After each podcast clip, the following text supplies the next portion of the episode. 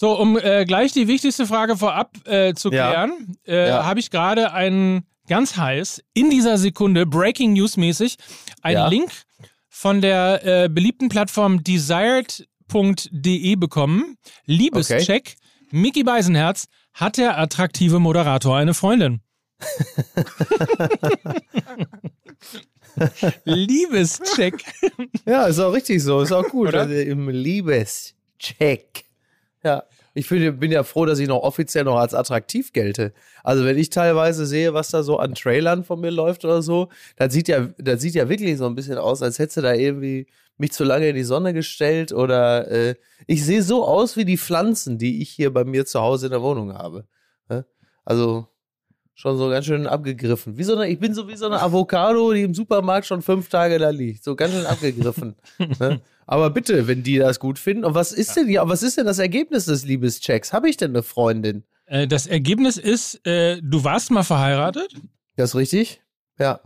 und bist jetzt, äh, deine neue Freundin heißt Niki Hassania, arbeitet Ja. als Flugbegleiterin und Ja. hat außerdem mit Mickey Beisenherz den Podcast Apokalypse und Filterkaffee. Das stimmt ja sogar alles. Aber was für eine journalistische Meisterleistung, wo doch Mickey und Niki so damit hinterm Berg halten mit der Ja. Beziehung. Ja, auch, wirklich. auch, auch, auch in den sozialen Medien. Das ist richtig, Wel- ja. wel- welcher Investigativpapst äh, ist denn da bei euch in die Wohnung eingedrungen und hat, Ja. euer, hat euren Biomüll durchforstet? Ist ja sensationell. Ist, ist, wie hieß die Seite? Desire.de. Und da ist der Hans Leindecker jetzt hingewechselt von der Süddeutschen zu. Gleich, gleich schon, in wenigen Minuten, kurz nach Ausstrahlung, wird Uli Klose bereits bei dir vor dem Haus stehen. Sehr gut. Ja, Sehr gut. Ja. Wir hatten jetzt desire.de, jetzt kommen wir mal wieder zu uns. Also Ja. willkommen, liebe Hörer, bei gesire.de äh, mit Mike Nöcker, Miki Beisenherz. Und wir machen natürlich so weiter, wie wir im vergangenen Jahr aufgehört haben. Pass auf, der vorbereitete Gag. Mhm. Mike, weißt du, wer deinen Kranke-Witz immer noch beschissen findet? Du. Ich, Gil. Oh. Oh. Oh. oh. Das war der Der wird jetzt auch nicht besser, ne? Nee, der wird immer schlimmer. Wir, Ich rufe gleich den Bergdoktor down an, the der rabbit euch alle hole. verarztet. Ja, ja. Ach, gut. So, das war die beliebte Kategorie Leute heute bei Fußball MML. Um da, Mike, Mike, um über deinen beschissenen Krankelwitz äh, zu lachen und über deinen beschissenen Ischkel, äh, über die Replik, da müsste ich ja, damit ich zum Lachen anfange, müsste ich ja nach Kitzelbühl fahren. Das ist nicht einfach mal ordentlich. Oh Gott. So, jetzt haben wir sie wirklich alle. Ich denke, jetzt haben wir wirklich in jeder Ecke gekerchert. Jetzt können wir, glaube ich, auch mit frischem Geist äh, einsteigen. Schladming. Apropos Schladming, Schladming. Wir müssen, wir müssen, äh, wir müssen uns, äh, was wir vielleicht schon in dieser Folge machen können, wir müssen uns Ja. äh, kleine Jingles ausdenken. Ähm, Okay. Wir haben nämlich tatsächlich einen Rüffel bekommen, überraschenderweise. Liebe Ja. Grüße an die Landesmedienanstalt Hamburg-Schleswig-Holstein. Ähm, Ja. Wir haben, wir, äh, überrei also, sagen wir mal so, wir machen ein bisschen zu lang Werbung. Und. Ja, das, das hätte aber aus. Dafür brauchen wir nicht die Landesmedienanstalt. Da müssen wir einfach nur in unser E-Mail-Postfach gucken, was unsere Hörer und Hörerinnen uns so schreiben. Aber ja. So. Und äh, manchmal ist auch die Trennung von Redaktion und Werbung etwas unschwer zu erhören. Wie bitte? Das haben die von Coro auch gesagt. Ja. Also das Ding Wirklich ist, entsetzt. wir, also wir haben zwei Möglichkeiten. Entweder Ja. wir sagen jetzt von jetzt an, hallo, dies ist eine Dauerwerbesendung. Das geht, juristisch. Mhm. Ja. Ähm, wir könnten uns aber auch einfach einen Jingle basteln. Ich meine, wir waren schon so oft bei mein MML Bum, bum, Ja. bum, oder so. Also, wenn wir deutlicher machen, dass wir Werbung machen und das Ganze Mhm. auch ein bisschen kürzer machen, Ja. uns, Ah, sind, kriegen wir- 90 Sek kriegen wir uns sind 90 Sekunden zugestattet. Also bei kürzer weiß ich nicht, weil das ist ja irgendwie auch, wir reden uns dann ja häufig in Rage, wenn wir da unsere Top-Produkte anpreisen. Aber es klarer abzugrenzen, das ist auf jeden Fall möglich. Ja? Äh, aber Ja, ja. Land Landesmedienanstalt äh, äh, Schleswig-Holstein, das sind doch die, die für diesen Casinobetrieb zuständig sind, oder? Dieses Angebot gilt nur für, äh, für Personen wohnhaft in Schleswig-Holstein. Also da bin ich als Berliner, da bin ich, oder, oder ihr müsst es halt so machen, ihr müsst das outsourcen und nur noch ich mache die Werbung von Berlin aus. Weil dann kann Hamburg-Schleswig-Holstein gar nichts tun. Ja. Ich mache halt die Werbung. Entschuldigung, unsere Werbung kommt aus Berlin. Was, also was, was wollen Sie denn, verehrte Damen und Herren? Unsere Werbung kommt aus Berlin. Der Zuständigkeitsbereich. Das ist absolut richtig. Ja. ja. ich, hatte mich, ich hatte mich ja erst verhört, als du sagtest Landesmädchenanstalt, habe ich gedacht, äh, Germany's Next Topmodel hätte sich bei uns gemeldet. Aber da kannst du mal sehen. Ähm, aber äh, Fußball. Ach so, ja. Ja. So, warte mal. Also, ah, habt ihr jetzt eine Jingle-Idee oder wollen wir das, äh, wollen wir das an die Community so. fürs neue Jahr rausgeben? Meine sehr verehrten Damen und Herren, hier ist es, das Werbefest der Produktgestaltung mit Mike Nöcker. So, und jetzt bitte.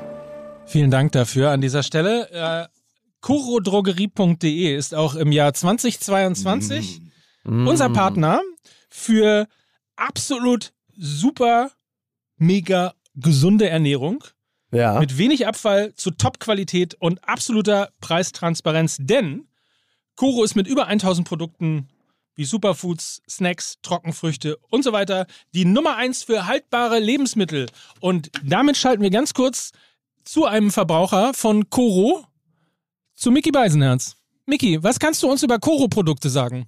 Also, äh, äh, also da kann ich nur sagen, nein, ähm, äh, super, also ganz toll. Ich habe jetzt gerade, äh, äh, gerade bin ich drauf. Ich, ich wollte jetzt mal wieder was bestellen, so einen ganzen Sack.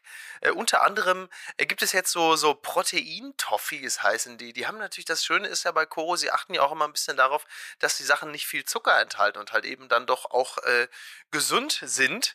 Und dann gibt es so so Protein-Toffees, die man dann so naschen kann. Sie selber sagen, die kann man also wunderbar äh, während des Sport sich reinhauen, also ne, Pumpen, Proteine, aber man kann die auch äh, sehr gut auf der Couch fressen einfach nur. Und also ich werde jetzt beides mal ausprobieren, wo sie mir mehr bringen. Und äh, die Produktpalette wird ja auch regelmäßig erweitert. Und es gibt halt äh, ganz fantastische Sachen, ne? Nüsse, Superfood, Snacks. Also es ist schon, schon wirklich sehr, sehr toll. Und man hat halt. Vielen Dank, Micky Beisenherz. 90 Sekunden, ah, ja, sage ich an dieser Stelle. Gorodrogerie.de Einfach mal ausprobieren. Mit dem MML-Code, also dem Gutscheincode MML, gibt es 5% Rabatt auf euren Warenkorb und eure Bestellung corodrogerie.de. So. Ganz kurz, dieser, dieser Jingle, das war, doch, das war doch deine Version von Florian Silbereisen, oder? Das ist absolut dann, richtig. Dann muss der natürlich aber bei dem, was wir da umsetzen, natürlich, das ist dann der Florian Goldesel. Das ist das, unser Florian Goldesel. Aber wollen wir das machen oder wollen wir die Hörer mit an Bord nehmen und unter dem äh, Hashtag Jingle für Schlingel dazu aufrufen, uns äh, Jingles zu bauen. Sehr schön. Ja, das ist doch eine wunderbare ja? Idee. Wir können ja, ja wir können wir ja den von heute mal so lassen. Und ansonsten ja. ist das herzlich willkommen in unserer neuen Rubrik Jingle für Schlingel. Äh, bitte schicken Sie jetzt, komponieren Sie und schicken Sie jetzt in einem frankierten Rückumschlag an das ZDF 75 Mainz 500 eure Jingle-Vorschläge. Und ähm, ab der nächsten Sendung könnt ihr euch hier selber verewigen. Das ist eine sehr gute Idee. Damit sage ich zum ersten Mal in dieser Saison, nein, in diesem Jahr, in 2022, hallo, frohes neues Jahr und Musik bitte.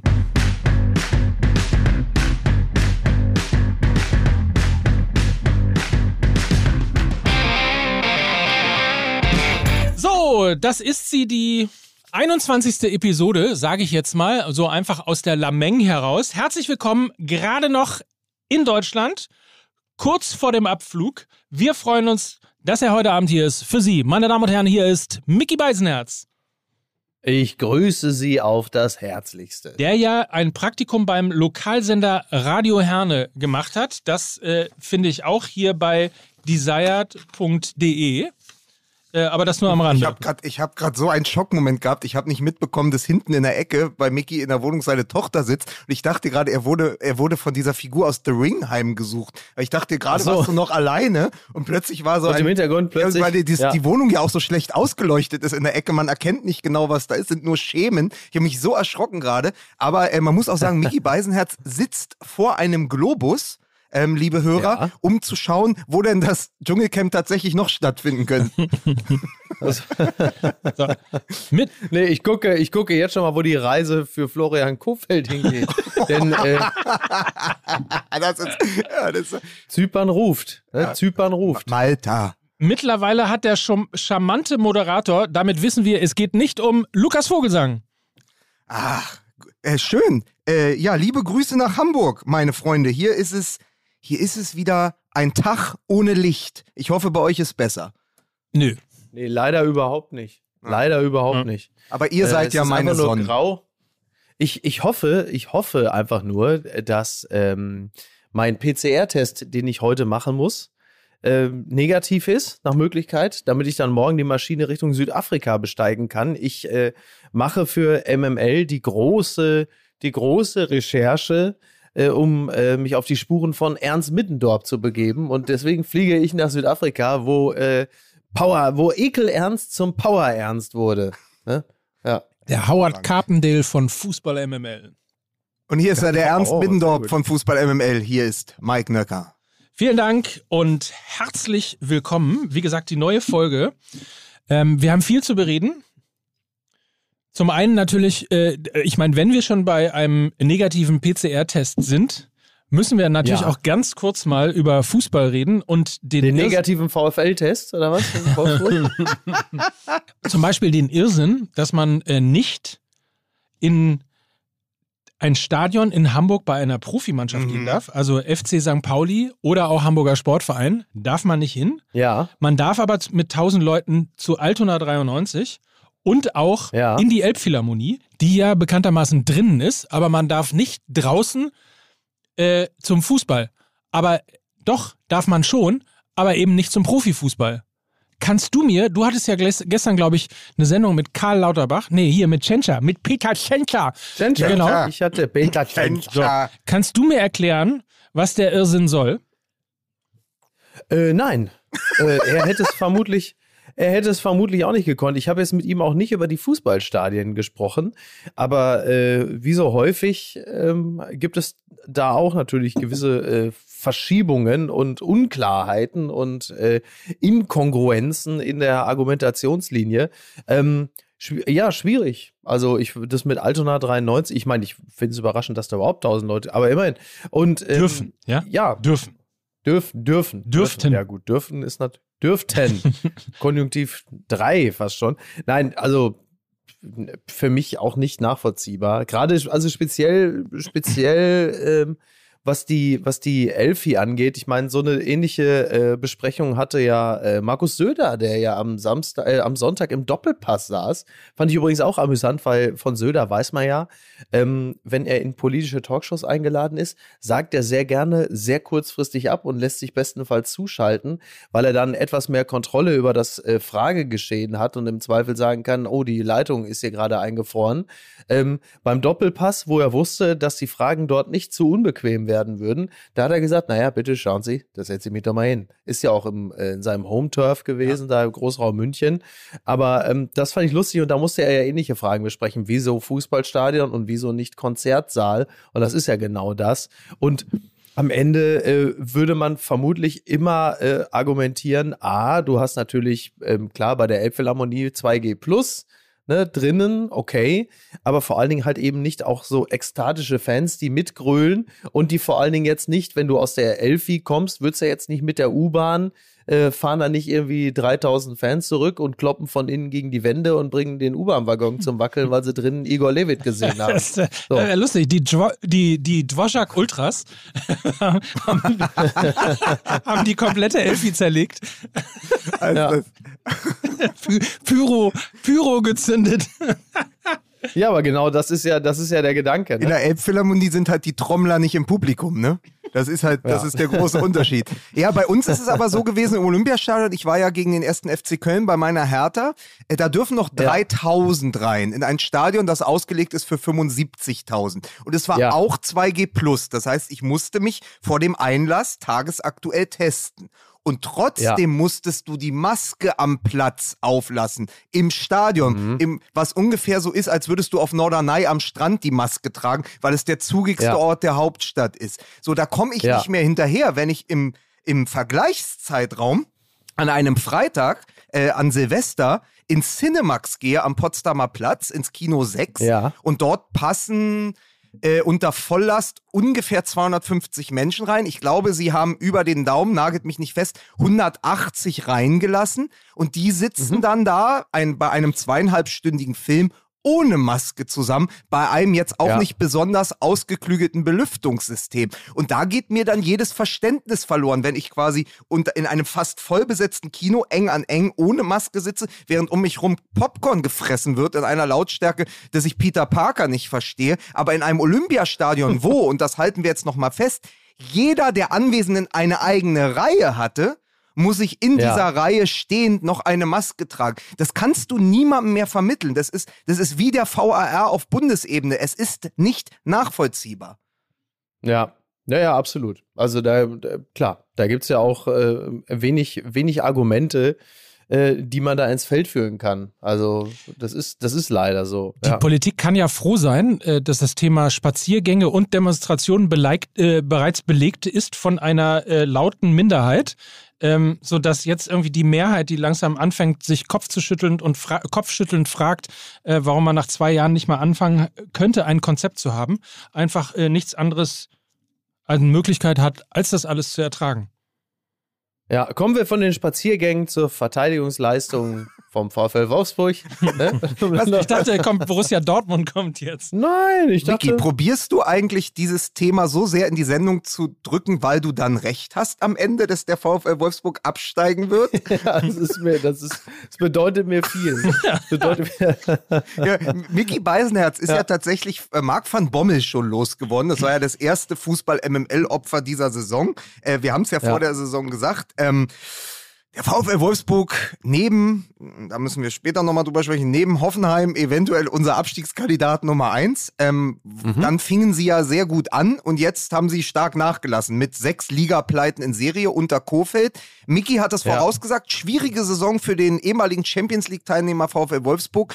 Äh, bei mir ist es ja so, ich hab's im Daily bei Mike gesagt. Als Kofeld ähm, als Trainer vorgestellt wurde, haben wir ein Daily mhm. gemacht am Freitag und dann hat äh, Mike mich gefragt, was ich von dieser Verpflichtung halte. Und ich habe gesagt, ich glaube nicht, dass Kofeld, nochmal, der Trainer, der am letzten Spieltag, äh, nee, vor dem letzten Spieltag der Abstiegssaison bei Werder Bremen entlassen wurde, um noch für ein Spiel von Thomas Schaf ersetzt zu werden, der also zu 99,9 Prozent schuld ist am Abstieg ja. äh, des, äh, des SV Werder Bremen. Wie soll der denn bitte ja. den Champions League-Teilnehmer VfL Wolfsburg auf Kurs bringen? Ich habe diesen Transfer nicht verstanden. Ich habe ihn nicht als passend erachtet. Und dann äh, ging es natürlich ganz gut los. Aber so wie die Statistik jetzt aussieht, sehe ich mich tatsächlich bestätigt und bestärkt in meiner Einschätzung.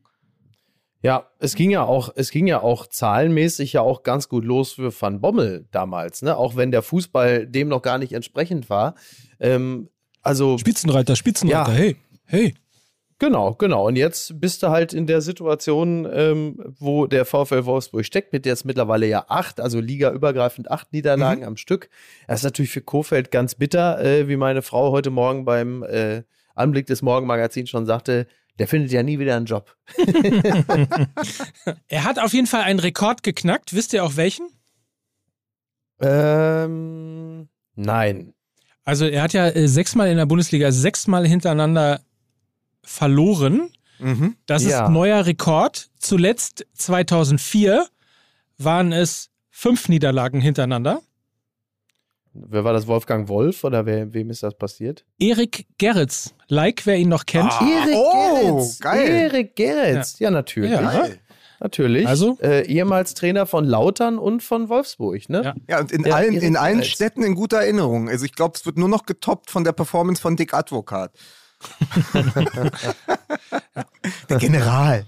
Ja, aber da sieht man mal, wie schnell, wie schnell ähm, doch auch ein Kader in eine Unwucht geraten kann. Ne? Jetzt mal unabhängig von der Trainerdiskussion, weil wir ja eigentlich noch vor zwei Jahren wahnsinnig ähm, insbesondere ja auch äh, Schmatke gelobt haben dafür, dass dieser, dass dieser Kader vom VfL Wolfsburg einfach so smart zusammengestellt ist und man im Grunde genommen ja von einem Abstiegskandidaten sich ganz langsam und akribisch hochgearbeitet hat zu einem Champions League-Teilnehmer. Ja. Und dann hast du zwei, drei Schrauben gestellt, von denen man am Anfang möglicherweise noch gedacht hat, die seien vielleicht gar nicht so schlau, äh, vielleicht, vielleicht sogar irgendwie ganz ähm, schlau gewesen. Luca Waldschmidt zum Beispiel.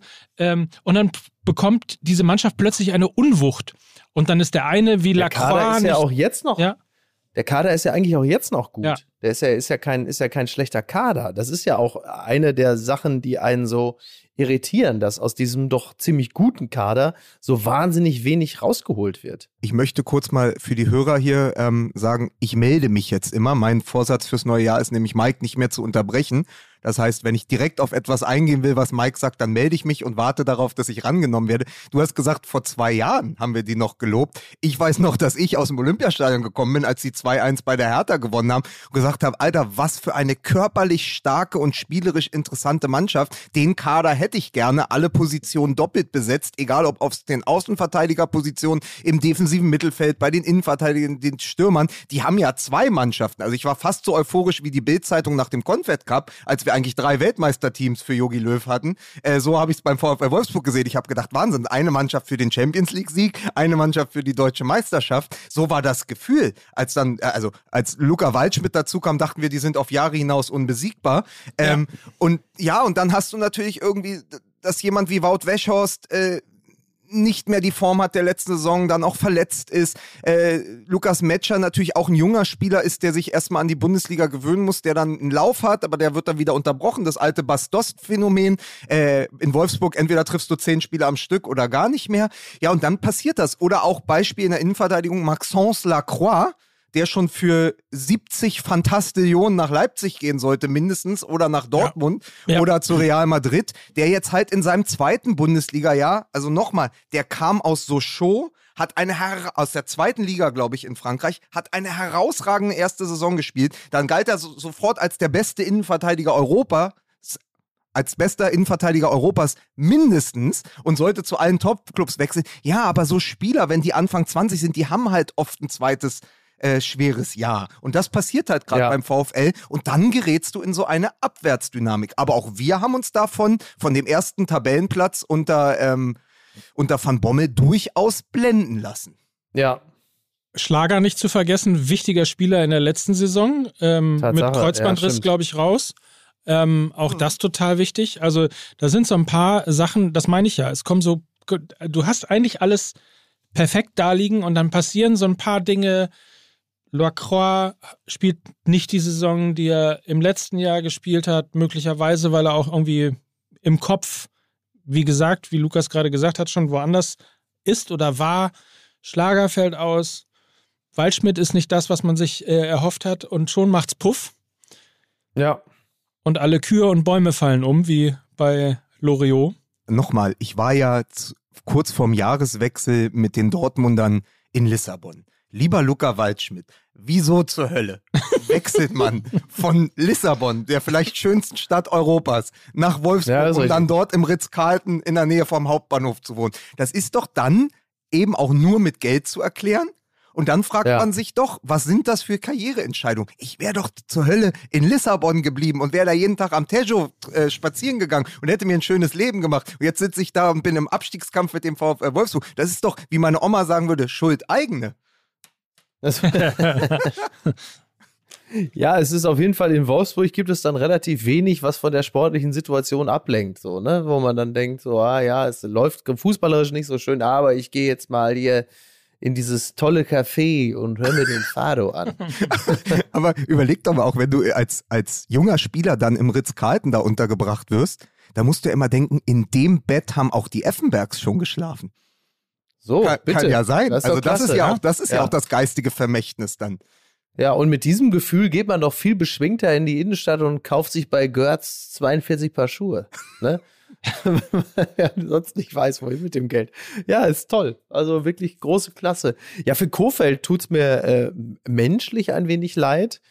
Ähm, das ist ja immerhin auch jemand, den ich schon mal zum BVB quatschen wollte in einer anderen Zeit und man jetzt so langsam äh, anfängt, dann doch ein wenig an seinen äh, Motivator-Kompetenzen äh, zu zweifeln. Denn äh, also was man ja zu, zur Stunde sagen kann, ist, dass er es nicht geschafft hat, äh, in Wolfsburg dafür eine neue Mentalität zu sorgen, was man halt eben auch unter anderem daran beobachten konnte, mit wie wenig Gegenwehr man da zugange äh, war, äh, als zum Beispiel dann das 1 zu 0 für Bochum fiel, wo man auch denkt, was machen die denn da? Also Da, und auch diese Fehlpässe und all das, wo du denkst, wie, also sind sie jetzt komplett von der Rolle, wie man so schön sagt?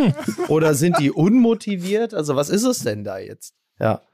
Du kannst halt interne Dynamiken in der Kabine überhaupt nicht von außen einsehen. Das ist schlichtweg nicht möglich. Und da, das ist so ein wackeliges, sensibles Gebilde, so ist eine Fußballmannschaft. Ist das jetzt Zitat Florian Kofeld oder geht es jetzt schon? Aber ey, nochmal, Florian Kofeld war 2018 Trainer des Jahres in Deutschland. Das, ja. das ist ja, ja, nicht lange her. So, das ist ja genau. auch nicht von ungefähr, dass du den zum BVB holen wolltest. Also nur auch ja. das hat sich dann eben abgenutzt. Das ist ja immer das Problem. Und wir sind dann natürlich die Ersten äh, an, der, an der Front, wenn es darum geht, ähm, junge Spieler direkt über den grünen Klee zu leben, sagen, komm, eine geile Saison als Innenverteidiger, komm, der geht bestimmt zu PSG. Äh, eine anderthalb geile Saisons als Trainer, das ist der neue äh, Nationaltrainer Minigans, ja, äh, wenn nicht sogar der Trainer beim BVB oder Bayern München man muss immer gucken, ey, was sind die Faktoren, wer wird da wie nach oben ges äh, gespült. Aber da hat natürlich keiner von uns Bock oder Geduld zu, weil du natürlich ja. sagst, es ist natürlich viel, viel besser, in Schlagzeilen zu denken, ja, in, in, in Superlativen, bester Trainer, neues Trainertalent, bester Innenverteidiger. Dann ist natürlich aber der Absturz umso größer, wenn er dann jäh kommt. Ja, ja, genau. Wenn er natürlich aber am Wochenende ähm, gegen Hertha gewinnt. Ach Mann, ey. oh, oh Dann sind sie alle wieder da. Ich hasse Fußball. Ich, ich probiere ja hinzufahren. Ja. so, aber es ist so dieses, vor allem ich kenne das als Hertha-Fan, aber ihr könnt, äh, als, als Borusse kennst du das ja auch, Micky. Wenn man dann irgendwie gerade einen Erfolg hatte oder probiert sich zu sammeln, bei Hertha ist es ja immer so ein Ding. Wir haben halt vor der äh, Winterpause die Dortmunder geschlagen, jetzt gegen Köln ist es nicht so gut gelaufen. Und dann fährst du aber zu einem Team, was so ein angeschlagener Boxer ist was schon in den Seilen hängt und du weißt so, es ist die letzte Chance. Das ist so undankbar zu bespielen. Schlimmer ja, ist nur ja, ja. eine Mannschaft, die gerade den Trainer gewechselt hat. Die sind am gefährlichsten, aber diese letzte Chance-Teams, die sind unglaublich unangenehm zu bespielen und ich bin wirklich gespannt auf dieses, ähm, dieses Duell in Wolfsburg. Das ist ja das ICE-Derby, ne? Das ist richtig. ja, schön. Stimmt. Wenn er hält. Stimmt. Wenn er hält. Ja, ja. Wenn er, wenn er hält, ja. genau. Ja, ja. Absolut. Nee, aber ähm, ich bin mal gespannt, weil theoretisch kommt ja jetzt, also ihm ist ja der Rücken gestärkt worden, ne? logischerweise nach sechs Niederlagen in Folge oder acht äh, ligaübergreifend, ähm, fragt man natürlich auch mal die T-Frage, ne? Wie eng und wie fest sitzt er noch im Sattel? Das ist natürlich auch gefragt worden. Ähm, dann mhm. kommen natürlich die obligatorischen, äh, wir, gewinnen, wir gewinnen zusammen wir verlieren zusammen äh, Rufe, wir kommen da raus, ich habe ein gutes Gefühl, ich habe in die Mannschaft reingehorcht, der Trainer erreicht die Mannschaft noch, etc. etc. Ähm, we try, we win, nee, we try, we fail, we win, sage ich nur aus Berlin. Ja, ja. ja in Wolfsburg ist es absolut äh, umgekehrt gerade. ja. ähm, was wollte ich jetzt sagen? Vielen Dank für die Unterbrechung. Ich wollte sagen, äh, dass ja jetzt die Spiele kommen, tatsächlich, ähm, nach denen Marc van Bommel eben Tabellenführer gewesen ist. Und ich nehme mal an, in Wolfsburg wird man genau darauf setzen und darauf hoffen, dass jetzt die vermeintlich leichteren, hallo Hertha, die vermeintlich leichteren ja. Gegner kommen. Der Trend ist ja fremd. ja. Und dass man dann eben die Kehrt Kehrtwende einleiten kann. Genau so. Aber die Kehrtwende, ja. das ist doch eine Sexualpraktik von Oliver Kahn gewesen, oder nicht? So, jetzt wirklich ist, äh... ernsthaft. Ja, natürlich. Das ist Fußball MML, ey. In diesem Zusammenhang äh, nochmal an die Landesmedienanstalt der Hinweis: Jetzt kommt Werbung. Und äh, Abo Kehrtwende. Ähm, herzlich willkommen zurück bei Fußball MML bet1.de mit der Bodyguard Anti-Kartell-Matratze. So habe ich nämlich heute Nacht geschlafen und ja. bin hier total lässig und ausgeschlafen und äh, wirklich, also auch, ich habe kein Zipperlein, meinem Rücken geht's gut. Ich habe wirklich gut geschlafen, weil man ja auch mit der Bodyguard Antikartellmatratze von bet1.de ja auch sich entscheiden kann, ob man lieber mittelfest oder lieber fest schlafen möchte. Man kann die also, es ist quasi eine Wendematratze. Ja. Auf der einen Seite ist sie mittelfest, auf der anderen Seite ist sie fest. Ein ähm, Mittelfest der Gefühle, was da gefeiert wird. Ja. Meine sehr verehrten Damen und Herren, ich begrüße Sie ganz herzlich hier zum Mittelfest der Volksmusik. Sowas. Und dann halt, ne? das ist doch schön. Gut.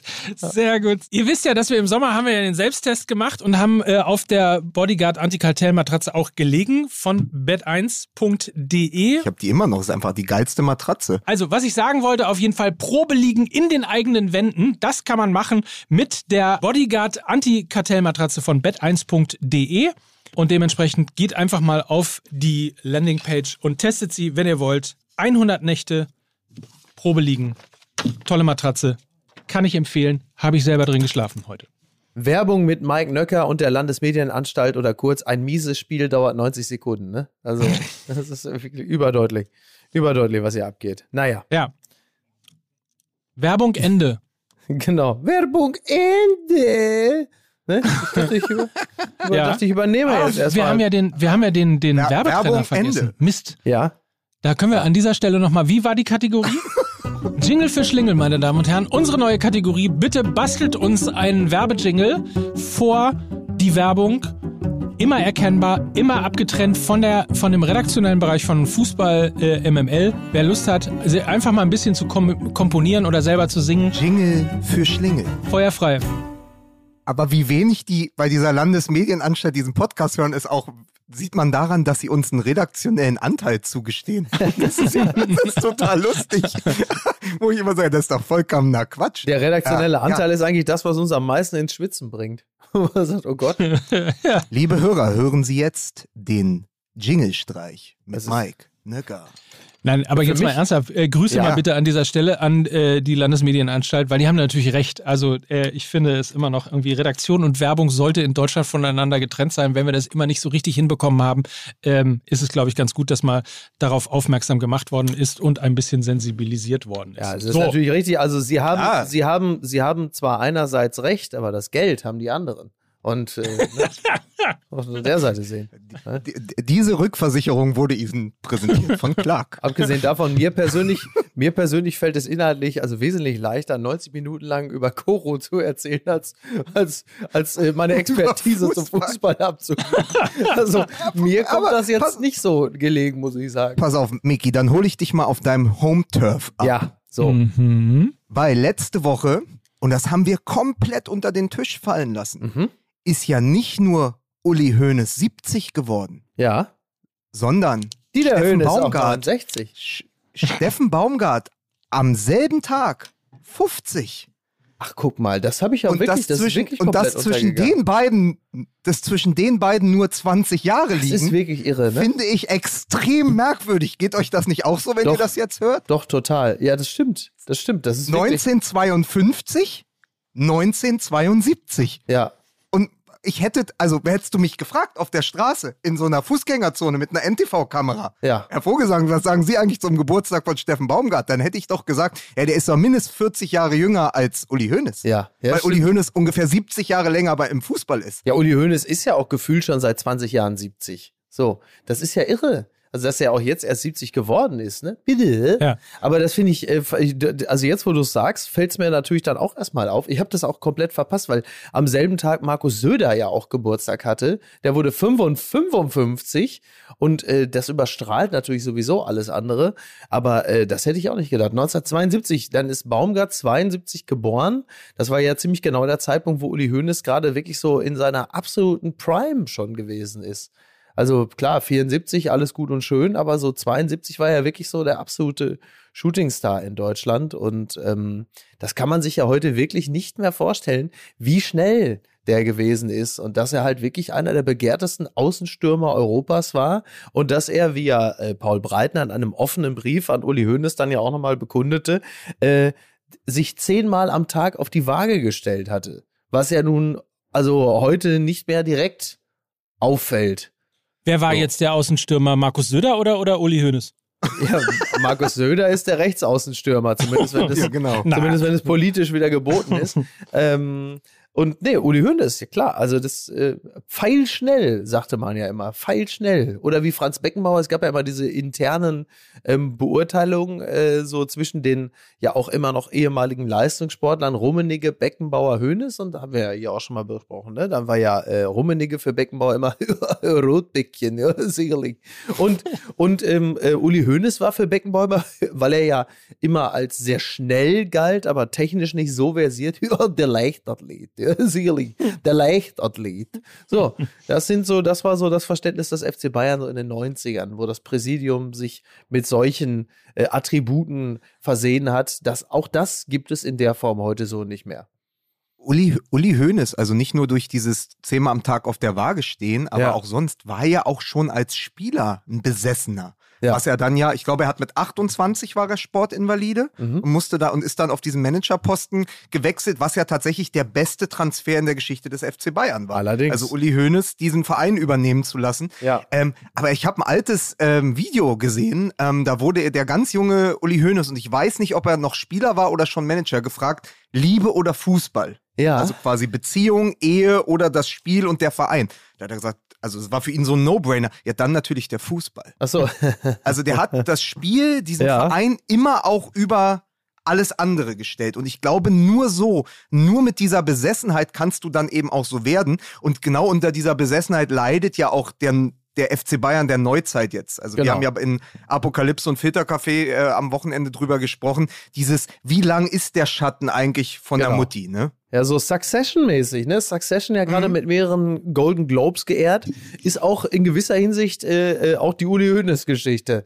So, dieser Über, dieser Übervater der, der äh, Firmen, Patron, der halt natürlich nicht loslassen kann und der halt eben aber auch in, in seinem Schatten dann nicht so ganz viel gedeihen lässt. Aber ähm, auch da wieder ist natürlich der, der FC Bayern und auch die Nachfolger von Hoeneß auch nochmal in gesonderter Form herausgefordert, weil zur Blütezeit des FC Bayern der internationale Wettbewerb ja noch unter vergleichsweise gleichen Vorzeichen stattgefunden hat. Du hattest zwar immer schon Vereine, die ein bisschen reicher waren als andere, siehe Real Madrid, aber das, was äh, in den letzten zehn Jahren dazu gekommen ist oder 15 Jahren, dass du halt von außerhalb so äh, solvente äh, Geldgeber hast, die dadurch natürlich auch die Leistungsfähigkeit komplett verzerren und diesen Wettbewerb halt eben eigentlich zu keinem mehr machen, weil die Wettbewerbsbedingungen so ungleich sind. Das stellt natürlich auch den FC Bayern vor ganz neue Voraussetzungen, die es in der Form so damals nicht gegeben hat. Du hast halt ja. alle, früher hatten alle ein Festgeldkonto und jetzt äh, äh, und jetzt hast du halt diverse Vereine, die aber plötzlich dann äh, ja Mäzen trifft es ja nicht ganz, aber die dann halt wirklich dann äh, Investoren haben. So, das ist das Wort, was ich suchte, das um. einfach deutlich besser passt, weil es auch emotionsloser klingt.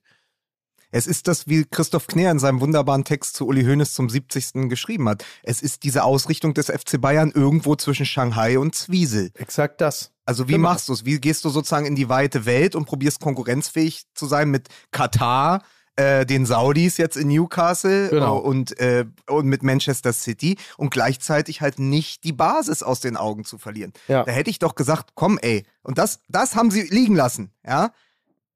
Wenn ich sage, ich will bayerisch bleiben ja. und ich habe nur noch einen Kader von zwölf Spielern und muss schon Ibrahimovic einfliegen lassen aus Spanien, ja. ja, ey, da hätte ich doch Sascha Mölders geholt. Ja, das wäre natürlich. Also, wieso, wieso kommt denn da keiner drauf beim FC Bayern? Das hätte ich so gern gesehen. Ein Spieltag gegen Gladbach. Ja, hier. Und Sie sehen jetzt die Aufstellung vom FC Bayern München vorne mit der neuen Lewandowski und daneben Sascha Mölders. Weißt du, der, pass auf, der Mann, der den der sein Essen rückwärts einnimmt, mit dem Nachtisch angefangen, und der andere, der einfach alles isst, was übrig bleibt. und die, die beiden zusammen im Sturm, da hat der FC Bayern doch wirklich einen PR-Stand sondergleichen liegen. Das wäre allerdings auch wirklich eine sehr lustige Geschichte gewesen, wenn Mölders halt einfach direkt von den Löwen nochmal zu den Bayern wechselt hinten raus. Wobei ich ja. glaube, die Fans äh, lieben Mölders nach wie vor. Das, äh, da hätte er sich, glaube ich, dann doch auch ein bisschen was zerschossen. Aber interessante Vorstellung, ja. Ja. Die Wampe ja, von Giesing, ja.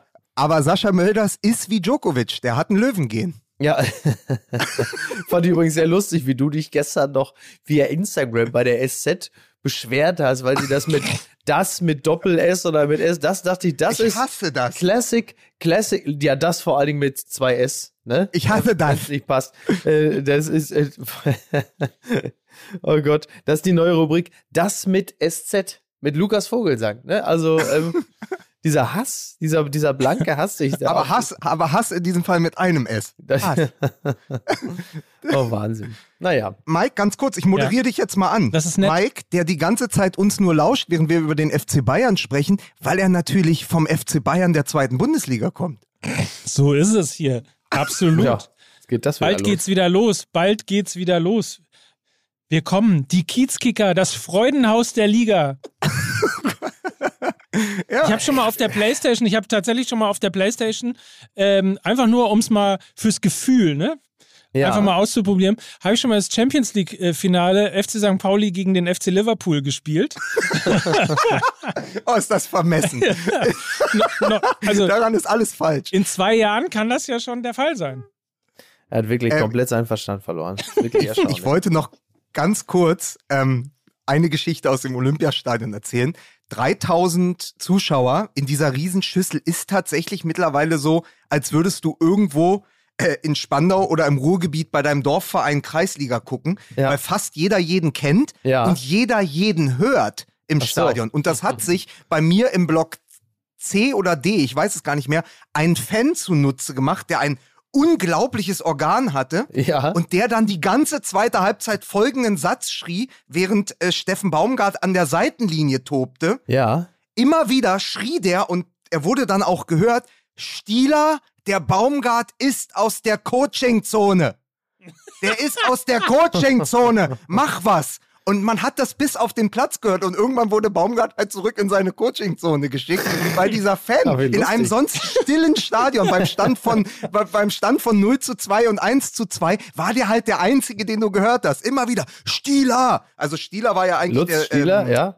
Ja, der der war ähm, der war ja erst der äh, Schiedsrichter, hatte sich dann verletzt und wurde gegen seinen Assistenten ausgetauscht. Ja. War deswegen sozusagen der vierte Offizielle, so muss das gewesen sein. Und Baumgart war halt in seiner also bei, weiß ich nicht, es waren zwei Grad, hatte mhm. wieder so eine Thermoweste an und darunter aber nur ein Poloshirt ja. und tanzte halt als Rostocker Bademeister da an der Außenlinie rum. War aber natürlich acht, also der saß erst eher auf dem Schoß von Taifun Korkut, als dass er in seiner eigenen Coachingzone war. Und das hat diesem Fan hinter mir überhaupt nicht gefallen. Und sowas kriegst du ja im Stadion sonst nicht mit. Aber und dann hat der Jakob Lund sich da so wenig im Griff, wenn er ins Stadion geht. aber das war unglaublich. Und sowas geht halt auch nur im Moment, ne? Ja. Also wenn halt, ja, ja. wenn halt so ein Bundesligist zum Dorfverein degradiert wird ohne Zuschauer. Das wollte ich noch ganz kurz erzählen, weil das ja. so eine wunderbare Geschichte war mit Steffen Baumgart, der einfach wirklich also Christian Streich hat ihn ja mal Gorilla genannt und das stimmt halt, ne? Das ist ein Gorilla, der da, der die Coachingzone als, ähm, naja, auch nur als Empfehlung sieht. Also äh, hinter Stäben keine Welt, der dann einfach sagt, komm, das ist nicht, das, das ist genau, das ist nicht, das, das ist nicht mein Käfig, meine Damen und Herren. Ja. Und dann ist der überall, ne? Also der fährt ja, ja auch jeden Angriff und jeden Konter mit. Ja. Der ist ja, also so wie wir, so wie wir damals als Gacinovic gegen die Bayern die 70 ja. Meter gemacht hat zum 3-1, als der ganze Block mitgelaufen ist. Ja. Das ist halt Baumgart die ganze Zeit. ja, Wahnsinn. Ja, das hält fit, ne? Ansonsten haben wir ja noch äh, erlebt dieses Wochenende, dass die U19 vom FC Bayern gegen äh, Borussia Mönchengladbach verloren hat. Und dann ja Mit Ibrahimovic. Und dann ja die lustige Geschichte äh, passierte, also Bayern verliert das Freitagsspiel. Ja. Und ich glaube, alle posten, twittern und SMSen, äh, dann ist ja klar, wie Dortmund gegen Frankfurt ausgeht oder Frankfurt ja. gegen Dortmund ausgeht. richtig, richtig. Natürlich. Ja, ja. Und, und ich äh, twitterte auch irgendwie so nach 30 Minuten äh, Dortmund doing Dortmund things. Mhm. Ein Tweet, der dann aber doch, also dann ist quasi MML-Fluch in Reinkultur. Ja, ja. das stimmt. Er ja, alterte dann irgendwann schnell. Aber es ist jetzt, es ist jetzt, ähm, also erstmal vielleicht nochmal zunächst ein Wort zu dem äh, Gladbach-Spiel. Äh, was ja so ein bisschen untergeht, ist, äh, über diese äh, U19 der Bayern, die ja übrigens dann doch hervorragend besetzt war. Also das, was da auf dem Platz gestanden hat bei den Bayern, war so schlecht nicht. Und man vergisst ja gerne, weil es besser in die Erzählung passt, dass bei Mönchengladbach ja auch einige Leute gefehlt haben. Es ist ja nicht so, als hätte nur der FC Bayern mit Ausfällen zu kämpfen gehabt, denn auch Gladbach hatte, äh, glaube ich, vier oder fünf äh, ihrer besten Spieler, die gar nicht äh, zum Einsatz kommen konnten oder noch gar nicht wieder fit waren. Also das, das soll man an dieser Stelle jetzt nicht unerwähnt lassen. Äh, ich habe aber auch erwartet, auch in äh, privaten Wechseln, dass genau das passiert. Also äh, Bayern legt quasi den Ball auf den Elfmeterpunkt für den letzten verbliebenen Konkurrenten, wenn man das überhaupt so nennen mag. Und der würde dann natürlich zielsicher wie Weiland Uli Hoeneß 1976 verschießen. So, und äh, es deutet. Wohin, wohin? Ja, in den Belgrader Nachthimmel natürlich, selbstverständlich.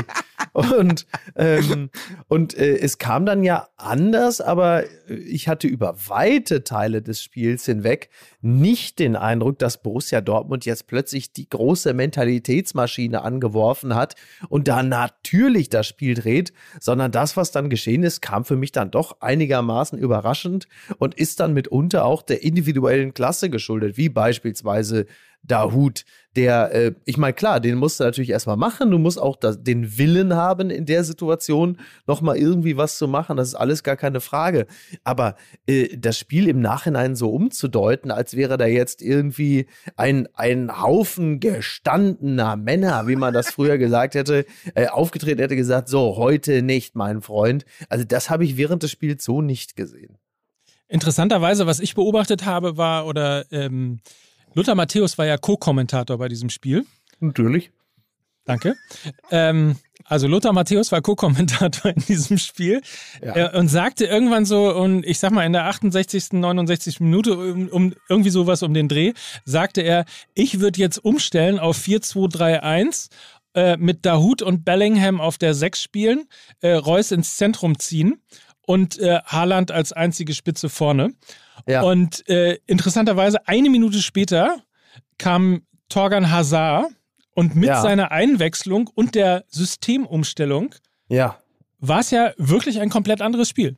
Ja. Da, da hat sich die Tektonik des Spiels verschoben und so. sich ein ganz neues Momentum entwickelt. Oh, so. Ach, das wollte ah. oh, das wollte ich hören. Jetzt, jetzt, sind wir schon so weit, dass wir uns im fast sechsten Jahr selbst persiflieren. Ne? Ja. Ist, äh, aber es, es stimmt, also die Umstellungen haben dazu geführt, aber ich habe das auch so erlebt, wie Mickey es sagt. Also am Ende erzählst du so eine Geschichte natürlich immer von hinten weg. So, ah, sagt Rose, wir haben Haltung entwickelt, so wisst ihr, so Kallus auf der Seele. So, ja. wir kommen jetzt, wir, wir haben doch Mentalität gezeigt. Ja, und da musst du aber sagen, natürlich, da steht ein 3 zu 2 in Frankfurt. Das ist am Ende die richtige Reaktion, sowohl auf die Niederlage der Bayern als auch dieses Halbzeitergebnis. Genau. Aber warum musst du überhaupt diese Haltung an den Tag legen? Ja, weil du es halt in der ersten Halbzeit komplett vergessen hast. Genau. Und wenn der Trainer am Anfang sagt, Leute, vier Dinge es kann nicht sein, dass wir immer drei Tore schießen müssen, um zu gewinnen. Ja. Passt auf die Flanken von Kostic auf. Passt auf die Standards von Frankfurt auf. Und auf die Schnelligkeit der beiden Stürmer da vorne. Ja. Und dann trifft einer der beiden Stürmer doppelt. Und sie spielen die Dortmunder ja teilweise her, nicht weil sie so überragend sind, die Frankfurter, sondern weil die Dortmunder in der Innenverteidigung auch so ein schönes Wort, Vogelwild waren. Die haben sich die Dinger ja selber reingelegt. Ja, und dann ja. versäumst du das halt in der ersten Halbzeit und spielst komplett am Matchplan des Trainers vorbei. Und nicht, weil der Trainer keine Ahnung hat oder weil die Aufstellung nicht stimmt, sondern weil du als Borussia Dortmund, als Liga-Zweiter, die individuellen Fehler nicht abstellen kannst. Genau. Und erst deshalb musst du, angetrieben von Haaland und Hazard und Dahut und Bellingham, in der zweiten Hälfte diese Kraftanstrengung vollbringen um dann dieses Spiel noch umzubiegen. Und natürlich kannst du das alles umdeuten, aber für mich ist die erste Halbzeit wichtiger als die zweite bei ja. diesem Spiel. Ja. Immer, immerhin muss man ja mal sagen, 132, fast 133 Kilometer äh, laufen sich ja auch nicht mal eben so. Also es ist ja durchaus, also der BVB hat schon investiert, ne? Also es ist ja eine mhm. herausragende Laufleistung ähm, und da gehört natürlich die erste Halbzeit auch mit dazu. Aber trotzdem ist es, ist es natürlich tatsächlich frappierend gewesen, wie da teilweise ähm, verteidigt worden ist. Und eigentlich äh, können Sie froh sein, dass das Spiel zur Halbzeit nur 0 zu 2 stand. Tatsache, ja, genau. Wie die wunderbare Lena Kassel ja auch auf Twitter, glaube ich, geschrieben hat, man sieht die Mentalität von Borussia Dortmund am Trikot von Jude Bellingham. Ja. Jemand, der sich so zerreißt, das ist halt, das ist Gold für eine Mannschaft. Ein also, 18-Jähriger, ne? Ja, ein 18-Jähriger, von dem, also Lena sagt, der wird irgendwann Kapitän der englischen Nationalmannschaft. Ich sage, er wird zeitnah der Kapitän dieser Dortmunder Mannschaft. Er hat ja gerade auch in der Winterpause nochmal gesagt, es ist für ihn derzeit und auch erstmal auf sich der beste Verein Europas, für ihn selbst, für seine Entwicklung. Mhm. Eben auch sehr schlaue äh, Worte, die er da gefunden ja. hat. Ich glaube auch, es ist grandios, dass du dich als BVB auf Bellingham und natürlich auch auf das Monster schlechthin, auch wenn er diesmal selbst nicht getroffen hat, auf Erling Haaland verlassen kannst. Ja. Weil der hat die Mannschaft gezogen. Das Assist für Hazard war absolute Weltklasse und dann natürlich die ganze diese ganze Gestik, sich dann auch da im, im Tornetz äh, hat er sich doch noch einen kleinen Infight geliefert ja, ja. mit, mit, Hin, mit Hinti, ja. ja. endlich mal, endlich mal zwei in der gleichen Gewichtsklasse. Und das war natürlich wunderbar, weil das natürlich in diese Emotionalisierung kommt. Und das spreche ich den Dortmundern auch gar nicht ab. Es ist sensationell und ich glaube, in der letzten Saison hätten sie das Spiel nicht gewonnen. Aber du musst dich halt als Dortmund fragen, warum du überhaupt in diese Situation immer wieder kommst. Ja. Ja, Vielleicht, wenn ich einen Punkt noch, einen Punkt noch sagen darf, ähm, weil wir da drüber hinweggegangen sind und eigentlich sind sehr viele darüber hinweggegangen. Dieses Spiel Bayern gegen äh, Mönchengladbach haben ja nicht nur die Bayern verloren, sondern Mönchengladbach hat das Spiel ja auch gewonnen. Das vergisst man immer sehr schnell, wenn ja. die Bayern mal verlieren, dass da ja auch ein Gegner dazu gehört. Und vor allen Dingen einer, und wenn du äh, Lena Kassel gerade eben schon zitiert hast, ähm, der halt ähnlich wie Bellingham beim BVB angetrieben wurde von Christoph Kramer. Ähm, das macht nämlich auch den Unterschied äh, aus bei Borussia Mönchengladbach. Es ist eben anders mit Kramer als ohne Kramer. Ja, Kramer in diesem Fall das unerschütterliche Hirn dieser Mannschaft. ja, schön. Und aber, und aber auch äh, andere Personalie bei Gladbach, Florian Neuhaus, ja. der ähm, ja auch schon als der kommende Weltstar im deutschen Mittelfeld galt, ja. dann so ein bisschen abgefallen ist in der Rückrunde und der jetzt eins nach vorne versetzt wurde äh, von Hütter und jetzt plötzlich auf der 10 spielt. Also so eine Art Spielmacher, aber auch hängende Spitze in diesem System. Vorne sind sie dann zu dritt. Und was ihm sichtlich gut getan hat, näher am Tor zu sein. Er hat ja dann auch die Bude gemacht. Er ist auch ähm, sehr toll also auch Flo äh, Florian Neuhaus ist auch einfach ein richtig geiler Zocker. Ja. So, und das macht natürlich auch dann Spaß. Und natürlich gewinnst du dann auch mal in München, gerade wenn die Bayern so geschwächt sind. Die Frage ist ja nur, und die stand ja vor dem Spiel im Raum, und die hat ja dann auch Thomas Müller kommentiert, und es gab in jeder, es gab in jeder Zeitung Texte darüber. Und da wollte ich eure Meinung nochmal zuhören. Hätte dieses Spiel so stattfinden dürfen? Jetzt mhm. mal Regularien hin oder her? Oder war es dann doch schon, was ja immer so zwischen den Zeilen durchklang, Wettbewerbsverzerrung? Weil die Bayern natürlich unter Normallast mit einem äh, vernünftigen Kader, wo sie noch fünf, sechs Auswechslungsmöglichkeiten aus der Herrenmannschaft gehabt hätten, das Ding wahrscheinlich gewonnen hätten. Wie seht ihr das? Natürlich auch wieder hochspekulativ, ne? Also, ja, ähm, ich habe eine Meinung dazu. Ich behaupte, sie hätten es nicht gewonnen, die Bayern. Ich glaube, dass Gladbach es auf jeden Fall gewonnen hätte, weil du dann äh, auch wieder, äh, auch da wieder die Gefahr der Selbstpersiflage. Äh, du bist ja jetzt auch wieder in diesem Bereich der Psychologie und du hast den Angstgegner und ich glaube, da haben die Bayern jetzt wirklich, äh, beziehungsweise die Gladbacher, denn deren Leistung ist ja in erster Linie dafür gesorgt, dass die Bayern mit ihnen selbst einen richtigen Angstgegner haben äh, und sie, äh, wenn sie auf Gladbach treffen auf dem Platz, einfach schon mal ein paar Prozent schlechter sind und ihre Mirs an mir, wir werden das Ding auf jeden Fall gewinnen, Mentalität da plötzlich nicht mehr äh, zu 100 Prozent auf den Platz bringen, weil das halt einfach im Fußball so ist und du diese Dinge nicht immer erklären kannst, zumindest nicht mit dem, was bei äh, FIFA in den einzelnen Statistiken aufgeführt ist. Und deshalb behaupte ich, dass die Gladbacher auf jeden Fall gewonnen hätten. Und was das Thema Corona angeht und die Frage, ob dieses Spiel hätte angepfiffen werden dürfen oder nicht, da sind ja zwei, also da sind ja zwei Dinge passiert. Erstens, das hat man nach dem Spiel von Mainz 05 nicht gefragt, die in ähnlicher Situation, ich glaube, gegen RB Leipzig gespielt haben. Und Erinnert euch an vor zwei Jahren, als Dynamo Dresden ja aus der Quarantäne heraus, glaube ich, irgendwie mhm. sieben Spiele in fünf Tagen machen musste oder irgendwie sowas in der Art. Und am Ende ja aus der zweiten Sp äh, Liga, ja, Stimmt, mir ist schon klar, ja. dass man nicht sieben Spiele in fünf Tagen machen kann. Ähm, nein, aber. Ach, ähm, doch, äh, doch, das kommt bald. Das ja, ist bald. Genau. Ähm, das kommt noch. Und am Ende ja aus der zweiten Liga abgestiegen ist und dann gibt es dieses Interview von Chris Löwe, der irgendwie äh, mit Tränen erstickter Stimmt, Stimme genau. ja sagt, sowas wäre nicht passiert, wenn es Borussia Dortmund oder Bayern München gewesen ist ja. oder wäre. Und ich habe so ein bisschen das Gefühl, daran ist es äh, zumindest mal belegt worden, dass eben dann doch in dieser Liga dann doch eben für alle Vereine die gleichen Gesetze gelten.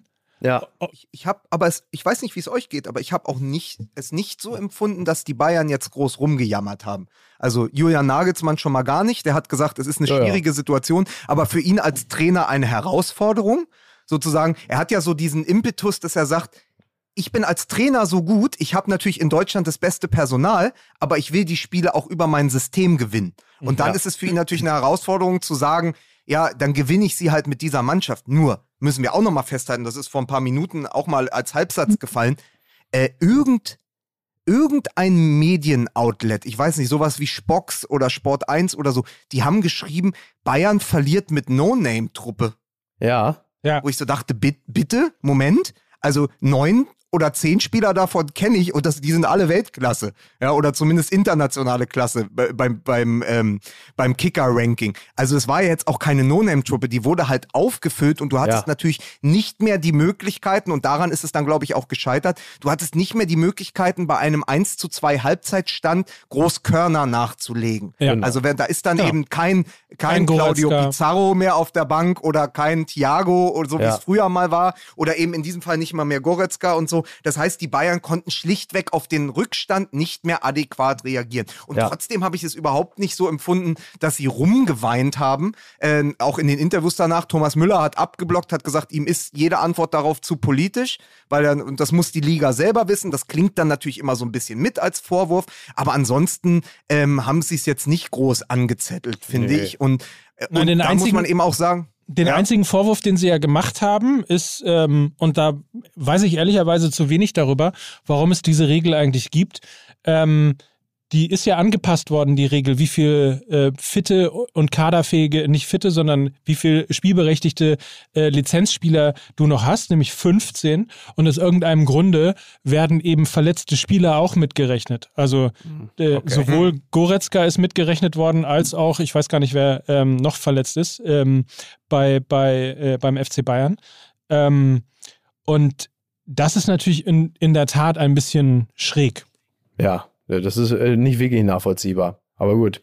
Ist aber wegen Corona angepasst worden, aber ich weiß nicht, äh, was daran eine Anpassung, eine Corona-Anpassung gewesen ist. Also insofern ja. äh, muss ich sagen, habe ich mich ein bisschen zu wenig damit beschäftigt. Nur kurz, die ähm, Zahlen sind so, du brauchst äh, 15 einsatzfähige Spieler, davon glaube ich 11 Lizenzspieler und wie die Wertung genau ist, weiß ich auch nicht, aber es war so, dass der FC Bayern das erfüllt hat und deswegen mussten sie den Regularien der DFL entsprechend auch antreten. Also es gab da keinen Weg drumrum und deshalb wurde ja auch normal großes Clickbaiting Ibrahimovic eingeflogen. Ja, so, ja, genau. so, das war die Geschichte des Wochenendes. So, und jetzt, weil, und weil Mickey Beisenherz schon in den Startlöchern sitzt, weil er sich ja jetzt äh, testen muss für Südafrika, binden wir das jetzt hier mal ab nach knapp einer Stunde. Und äh, ihr habt aber beide noch einen wichtigen Hinweis für die Hörer, oder?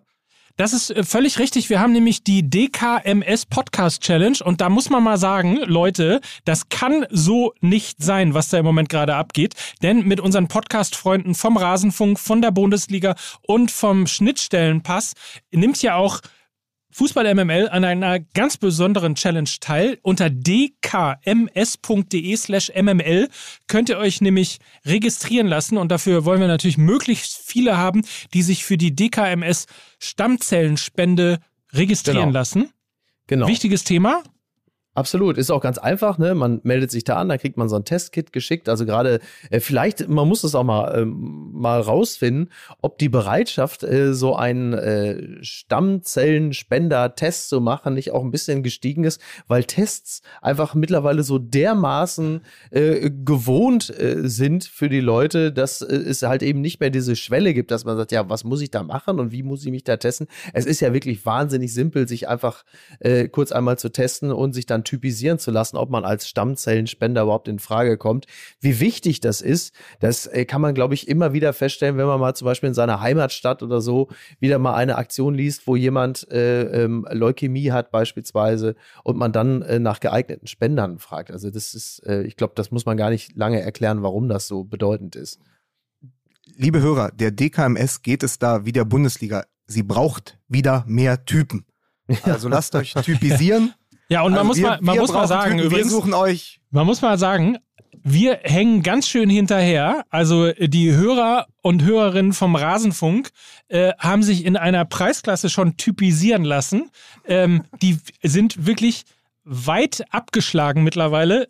Quasi der, eigentlich ist der Rasenfunk der FC Bayern äh, der Typisierung, ähm, während sich, glaube ich, bei MML gerade erst zwei Menschen haben typisieren lassen, beziehungsweise. Das können wir natürlich nicht auf uns sitzen lassen. Das nee, können wir nicht da, auf uns also sitzen lassen. Deswegen bitte, alle zwölf Minuten erhält in Deutschland ein Mensch die Diagnose Blutkrebs und dementsprechend ähm, ist es sehr einfach, diesen Menschen zu helfen, indem ihr einfach unter dkms.de slash mml gebt und ähm, dann halt euer Testset äh, bekommt. Das ist nämlich die einzige äh, Heilungschance in diesen Sachen, eben eine Stammzellentransplantation. So, so also ist es. So, registrieren, registrieren, registrieren. Ich entlasse euch jetzt noch mit zwei Dingen. Äh, zum einen äh, heißt es, dass Antonio Rüdiger eventuell wechselt von Chelsea zu PSG. Dieses mhm. Gerücht habe ich gerade gelesen. Und was ich auch die Tage gelesen habe bei einem äh, britischen Informationsdienst, dass äh, Dembele angeblich äh, nur unter der Voraussetzung beim FC Barcelona seinen Kontrakt verlängern würde, wenn er, ich glaube, 43 Millionen bekommt und irgendwie 7 Millionen mehr Gehalt pro, pro Jahr oder so, ne? So in etwa. Ja. War das richtig, Mike? Äh, äh, völlig richtig. Und da ist der Typ, äh, den er immer bezahlt zum Playstation-Spielen, noch nicht mit drin. Sehr gut. Zwei letzte Fragen dazu. Nimmt Rüdiger dann seine Shisha mit mhm. nach Paris? Sehr gut. Ja. Und äh, denkt Dembele wirklich mittlerweile, weil er seine Bude nicht aufgeräumt kriegt, dass er der letzte Messi bei Barcelona ist? okay. In diesem, In diesem, Sinne, Sinne war ein schöner Auftakt. Ja, ja hat Spaß gemacht. Und, Passt auf äh, euch auf. Bleibt negativ, Miki. Ja, ich will es versuchen, ne? Wäre schön. Also würde vieles leichter gestalten. Gucken wir mal. Ja, allen anderen natürlich auch, ne? Bleibt gesund und fit, infiziert euch nicht, wobei infiziert euch nicht ist bei der aktuellen Neuinfektionswelle wahrscheinlich kaum noch umsetzbar. Äh, ich wünsche allen Beteiligten einen leichten Verlauf, ne? Für die so nächste ist es. Woche. Also, so ist es. Macht's gut. Bis Viel denn. Spaß Bis im dann. Dschungel. Dankeschön.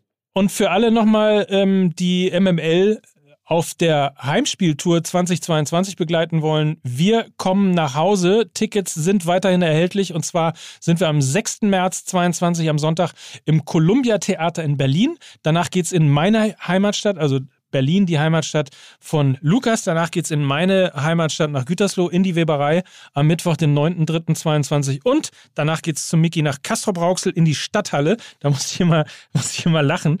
Äh, Castrop-Rauxel in die Stadthalle äh, am Donnerstag, den 10.3. die Heimspieltour von Fußball MML. Karten sind erhältlich. Perfekt. So. Dankeschön, Mike. Lasst ein Like da. Man kann nämlich bei Spotify jetzt diesen Podcast bewerben. Also ähm, gibt uns eine Bewertung, natürlich eine tolle. Ja, dann kommen wir auch nächste Woche wieder und unterhalten euch ein wenig mit. Ja, mal gucken, wer zuerst fünf Sterne hat, die im Dschungel oder wir. So. Bis dann. Oh Gott, oh Gott. Bis Tschüss. Dann. Tschüss. Dieser Podcast wird produziert von Podstars bei OMR.